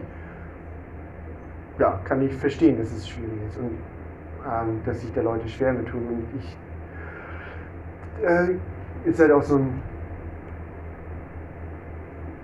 Es ist, glaube ich, kein ISKCON-Kommentar, aber viele Leute sagen ja, wenn, du, wenn die Zeit reif ist, dann kommt dein Guru. Also dein, dein Guru kommt, wenn du, äh, wenn du soweit bist. Ähm, ja, kann man halt nur hoffen. Ähm, also, natürlich kannst du auch niemanden, ist halt ein schwieriges Thema, wirklich. Also du kannst niemanden zwingen, jetzt einen spirituellen Meister anzunehmen. Ähm, ich würde halt trotzdem jedem davon abraten, oder das nochmal wirklich zu überdenken und auch dann wirklich nochmal, Frau Part in der Bhagavad Gita so viele Kommentare auch wirklich zum Thema spiritueller Meister, das anhand dieser Kommentare zu überdenken, ob du jetzt eine Ritwig-Einweihung nehmen willst oder nicht. Weil das ist auch nicht der Weg. Obwohl Srila Prabhupada, ich weiß gar nicht, wie es zustande kam. Es gab wohl irgendwelche Anweisungen eine Zeit lang, dass Leute als noch zu seinen Lebzeiten für ihn eingeweiht haben, als er nicht da war. Aber ja, Die Geschichte, dass er kurz vor seinem Ableben hat er, äh, äh, hat er äh, Devotees, die jetzt äh, GBCs waren, ermächtigt, die Leute einzuweihen in seinen Namen und dann hat er gesagt, das bedeutet Ritwig. Das war aber ganz kurz vor seiner 1977, wo er seinen Körper aufgegeben hat. Das war kurz vor, weil er irgendwie körperlich nicht mehr so gut äh, da stand. Und dann hat er das gesagt. Aber dieses ist eine allgemein absolute Ausnahme gewesen. Ja. Und das, wenn, wenn Prabhupada das so gewollt hätte, hätte er schon vorher, Prabhupada hätte alles im Voraus schon immer gewusst, ich kann jederzeit meinen Körper aufgeben und würde alles reinschreiben, um das zu etablieren, wenn das so ein wichtiges Prinzip ist. Ja. Und das hat er ja nie gemacht. Er hat ja immer anders geschrieben, wir brauchen einen spirituellen Meister. Ja. Das Problem ist, dass eben viele spirituelle Meister zu viele Schüler haben und sich nicht mehr um die Schüler kümmern können. Eigentlich. So, weil, weil eigentlich heißt es, der spirituelle Meister ist wichtig, weil er mit dir persönlichen Kontakt hat und dich so einschätzen kann und dir eine Ratschläge geben kann, entsprechend deiner Natur. Ja. Und, und Prabhupada ist ja dann nicht mehr da, er gibt die Anweisung und so weiter. Und deswegen hast du eine Person, die dich persönlich, aber wenn du jetzt 20.000 Schüler hast, dann wird es problematisch. Und deswegen ist ja jetzt in ISKCON auch das, das Thema, dass jetzt äh, die Gurus sollen nicht so viele Schüler haben oder die GBCs, die gleichzeitig Gurus sind, sollen mal gucken, ob sie vielleicht ihren GBC-Posten aufgeben, damit sie sich auch mehr um ihre Schüler kümmern. So, und solche Sachen. Das die, die Idee von Guru ist, dass er sich um seine Schüler kümmert, definitiv. Ja. Wenn er 1000 Schüler hat, dann das, man sieht ja, Satchidananda Swami nimmt nicht so viele an, weil er weiß, ich kann mich nicht um Tausende kümmern. Und andere, ja, das ist eben ein bisschen. Ich meine, wie viele Schüler, entwickelt, aber letztlich ist es die Idee. wie viele Schüler Jay Pataka haben jetzt? Er hat auch Er, Mehrere. er wollte 60.000 haben mehrere zigtausend, ja. und hat jetzt, glaube ich, glaub ich, 30, 40.000. Aber das, das ist ja auch in seinem Kopf. Also Prabhupada hat ihm das so gesagt. Dass jeder Guru sollte Sch- Schüler annehmen, aber das heißt auch jeder Prabhupada-Schüler sollte Guru werden und auch alle, das heißt ja nicht nur die Prabhupada-Schüler, sondern auch die Schüler sollten sollen Guru- jeder sollte Guru werden. Hm. Nicht nur Prabhupada-Schüler, Ja. jetzt nicht jeder, weil die Zeit läuft ja weiter, irgendwann sind die alle ausgestorben. Und das heißt, letztlich sollte jeder Guru werden. Und das, da muss man, das ist einfach, äh, Krishna Bewusstsein ist ja immer so dynamisch und in, in der Entwicklung und man sieht am Resultat, was daraus passiert. Äh, und Jayapataka Swami hat indische Schüler und die sind äh, ein bisschen äh, pflegeleichter geworden. Die, die haben das verinnerlicht und die brauchen nicht immer so viel Aufmerksamkeit. Ja. Aber wir haben Prabhupada auch nicht gesehen. Wir wurden durch die Schüler von Prabhupada oder seine unterwiesen. Aber letztlich sind wir jetzt schon 77, dann sind wir 20, 25, fast 40 Jahre, wo wir ohne Prabhupada auch weitergemacht haben. Hm. Also Prabhupada hat gesagt, persönlicher Kontakt ist für Esel. Ja. Rani und Vapu. Das Ja, genau. Die Anweisung, Prabhupada selber hat für seinen Guru auch ganz viel Kontakt gehabt. Eigentlich. So, Also wenn man persönlich unbedingt in die Füße waschen will und unbedingt jenes, das ist okay, das soll man ja auch machen, aber wenn es nicht geht, ist das, die Unterweisung ist das Entscheidende. Ja, genau. War, das haben wir auch im Guru-Schülerkurs so gelernt, dass halt wirklich die Unterweisung das Entscheidende ist. Und wenn man jetzt, ich meine, klar, eine Anhaftung zum spirituellen Meister zu haben, ist essentiell auch irgendwo. Aber halt, wenn man halt gestört ist in seinem Seva, dass man halt auch nicht mehr richtig seine, die, die Anweisung ausführen kann, nur weil man jetzt eine räumliche Trennung zum spirituellen Meister ist, natürlich auch nicht der, das, der Sinn der Übung. Genau, und wenn du jetzt als Ritwig nur Prabhupada als der reine Gottgeweihte siehst, der dich äh, führt und die anderen sind alle unvollkommen, dann äh, ist es auch tatsächlich so, dass der, der dich dann einweiht im Namen Prabhupads, sich nicht verantwortlich fühlt für dich. Er weiht dich ein, ja hier, klar, kriegst einen Namen und dann tschüss. Das ist so wie der Priester in der Kirche, kriegst die, kriegst die Taufe und dann Ja, genau. kümmert er sich eigentlich nicht mehr wirklich drum. Ja, manchmal ja, manchmal. Manchmal ja, aber er ist nicht wirklich verantwortlich. Mhm. Er nimmt auch nicht das Karma auf sich. Nee, das gibt er dann angeblich weiter an Jesus Christus. ja, deswegen, wenn der Guru wirklich verantwortlich ist, muss er dann auch wirklich sich kümmern. Ja.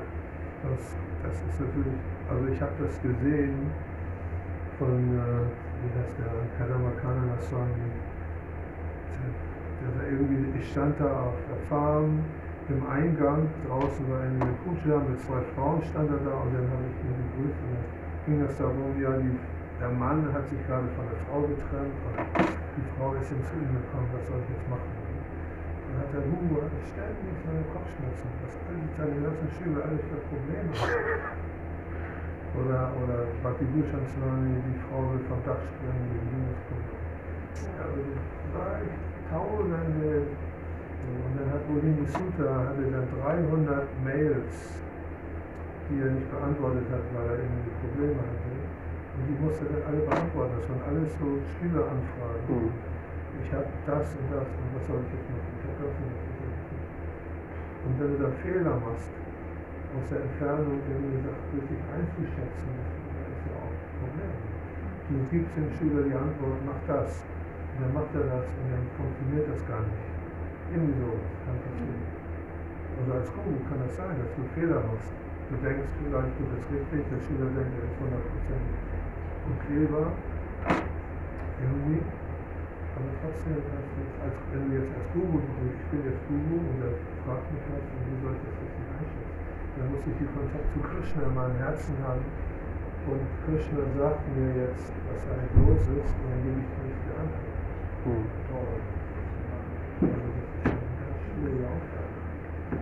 Ist. Ja, aber nichts. Dennoch kann man halt die Frage, ja, was heißt eine Frage was kann man so einer Person raten? Ähm, ich würde halt tatsächlich raten, dass, also, nochmal wirklich die Teile rauszusuchen, wo Prabhupada halt wirklich über das Annehmen eines spirituellen Meisters spricht. Und das ist halt wirklich, und er halt wirklich auch immer sagt, dass es essentiell ist, wenn du spirituellen Fortschritt machen willst. Und die ganze Guru Parampara rückwirkend lief immer so ab. Hm. Guru, Schüler, Guru, Schüler, Guru, Schüler. Ja. Das andere ist, ist überhaupt nicht in der Vaishnava-Tradition begründet. Eine ganz neue Änderung. Eben. Okay, noch. Okay, aber. Eine Frage. Ja. Und zwar haben wir gerade mit Sadhus gesprochen und wir wollen mit den äh, Yoga Vidya Leuten mehr Kontakt haben. Ja. Und da ist der Ram Gopal ist ja sogar da eingezogen bei denen in, äh, in einem Ashram. Und er hat sogar die Westerwald, oder? ja, und er hat sogar die Tempel, sogenannte Tempelpräsidentin, ehemalige Sanyasini, geheiratet. Ja. Und, äh, und Satyananda Swami ist ja auch öfter da und macht Programm. So, und das war gerade das Thema, dass wir dann, dass wir als ich und Vaidyanath und Nina Shana und NCC sich dann mit den Yoga Vidya Leuten so ein bisschen mehr verbinden. Und da gab es dann so Argumente, die sind ja alle Mayavadis, das ist äh, irgendwie Verschwendung von Zeit und dann werden wir alle verunreinigt. Was ist deine Meinung? Ich würde tatsächlich sagen, es ist halt ein unglaublich gutes Preaching-Ding. Also da kommen ja viele Tagesgäste, die ja überhaupt nicht gefestigt sind in, ihrem- spirituellen Weg, die halt einfach was finden wollen. Und wenn man da natürlich als Iskon, als äh, Vaishnava-Devoti halt wirklich denn die Philosophie da quasi richtig setzen kann. Also ich meine, Zukadev Brez, der hat ja auch einen eigenen Kommentar zu Bhagavad Gita geschrieben, wo Leute auch nicht so, oh, ja, also würde ich so nicht äh, unterschreiben. Ähm, aber dass man halt die Beziehung zu Gott also, und auch die, den Persönlichkeitsaspekt und dass Gott, dass Krishna die höchste Persönlichkeit Gottes ist, da wieder reinzubringen, das, ich glaube tatsächlich auch der Zukadev, also der, der Gründer von Yoga Vidya, ist auch nicht so wirklich gefestigt in seinem. Er hat halt das von Shivananda, nicht Shivananda, sein, sein Spiritual Master Vishnu Devananda, von dem hat er es übernommen. Ähm, ja, Also das ist das, ja, wir sind ja jetzt als Bhakti-Yoga-Experten in den Sukadev Ashram ne, von Yoga Vidya Ja. eingesch- ein, eingebaut. Da hat er diese ganzen Programme, die da laufen, Genau. und wir machen Bhakti-Yoga. So dass die, die Gefahr ist, dass wir dann, ir- irgend- es gab schon mal eine Zeit, wo die Devotis von Sukadev rausgeschmissen worden sind, weil wir zu fanatisch gepredigt haben. Das Mhm. war mal eine Zeit. Das gab so, da haben die Devotis da hingegangen, haben gesagt, wir sind die einzigen Richtigen, das alles ist neu. Und das ist ja eben so ein bisschen eine Gratwanderung, so ein bisschen. Wenn Ja. wir da als Bhakti-Yogis und Ich- da so ein bisschen da so infiltrieren. ich glaube, das ist mehr so ein Advertising-Ding. Ne? Du musst halt die, die, die Philosophie und halt auch den Aspekt, den wir halt vertreten, dass wir halt Diener Gottes sind, nicht wieder zu Gott werden, äh, richtig verkaufen. Und unter den Leuten, die da halt ähm, wohnen, als Tagesgäste kommen, auch die, die Yoga-Lehre ausmachen. Bhakti-Yoga war, glaube ich, eine Zweitageseinheit in der Yoga-Lehrer-Ausbildung dann. Also da haben wir wirklich über Bhakti-Yoga gesprochen. Und da ging es halt auch, da haben die auch gesagt, da kann man sich auch mal so einen kleinen Altar bauen. Der hat wirklich so gesprochen. Und, ähm, ja, das kann dann so ein Tisch sein, da kannst du alles Mögliche drauf. Das muss ja nicht Gott oder Krishna sein, das kann alles Mögliche sein. Wie jetzt zum Beispiel so, ich habe zu Hause so ein Plüschherz auf dem Altar. Plüschherz. Okay, ähm, ja. Okay. Hat er gesagt, Zuckerdick? Nee, nicht Zuckerdick, das war ein anderer. Das, ich habe den Namen vergessen. Auch irgendwas mit Rama oder? Ramananda, Rama. Auch ein ganz junger. Eigentlich auch ein super cooler Typ, aber ich fand das ja. Okay. Naja. Warum nicht? Ähm, ja, also der, den Aspekt vom Bhakti-Yoga, den die da anbringen, ist halt komplett anders von dem, was wir hier lernen, was ich im Bhakti Shastri, was ich in der Yoga-Lehre-Ausbildung, was ich im Bhakti Shastri über Bhagavad Gita und etc. lerne, komplett. Ähm, ja, Ja, aber was sagen die? Ne? Bhakti, Liebe, es Bhakti, ja genau, Hingabe, Liebe, die man entwickeln kann, um dann halt äh, besser meditieren zu können, um am Ende eins zu werden mit dem Unpersönlichen. ja, ja, als Mittel zum Zweck. Genau. Und die verehren ja auch Krishna. Es gibt ja den Shiva-Raum, den, der, ich glaube, der Haupt, nee, das war ein kleiner Raum, der Krishna-Raum, der Vishnu-Raum, Ja. haben die da. Und da haben die auch Deities stehen. Und ich habe da tatsächlich, da habe ich schon, äh, da gab es diesen, ein, Aspe- ein Teil war auch äh, Karma-Yoga, dass wir so einen Freiwilligendienst machen. Und mir haben die halt äh, gesagt, ja gut, dann kümmerst du dich um die Altare. Und ich habe dann da schon immer die, die Teelichter auf den Altaren gewechselt und solche Sachen gemacht und äh, das Prasadam von Krishna weggenommen und dann das neue hingestellt. Ähm, war witzig. Es war halt, nachdem ich das erste oder zweite Mal hier im Tempel war, bin ich ja dann da in den Ashram. Ähm, war, also ja, die verehren halt diesen persönlichen Aspekt, aber das Höchste ist für die halt das Brahman. Also alles andere steht halt nur im Licht vom Brahman. Und das ist halt da, wo wir die, wo der gröbste Unterschied ist. Ähm, wobei man wirklich sagen muss, da auch zu der Zeit, wo ich da war, haben da mindestens drei Devotis gelebt in, in Bad Meinberg in dem Ashram. Ja. Also nicht wirklich eingeweihte Devotis, aber die, die Hare Krishna, die mit dem Beatback rumgelaufen sind, Zika gehabt haben, Konti-Maler, die gechantet haben. Ja? Ja. Vor drei Jahren, fünf Jahren? Ja. War 2016, glaube ich, 2017. Drei, vier Jahre. Okay, ähm, tatsächlich würde ich sagen, wir machen jetzt Mangalati schon. Oder? Ja. Ja. Äh, schon mal Ki Jai. Srila Prabhupada Ki Jai.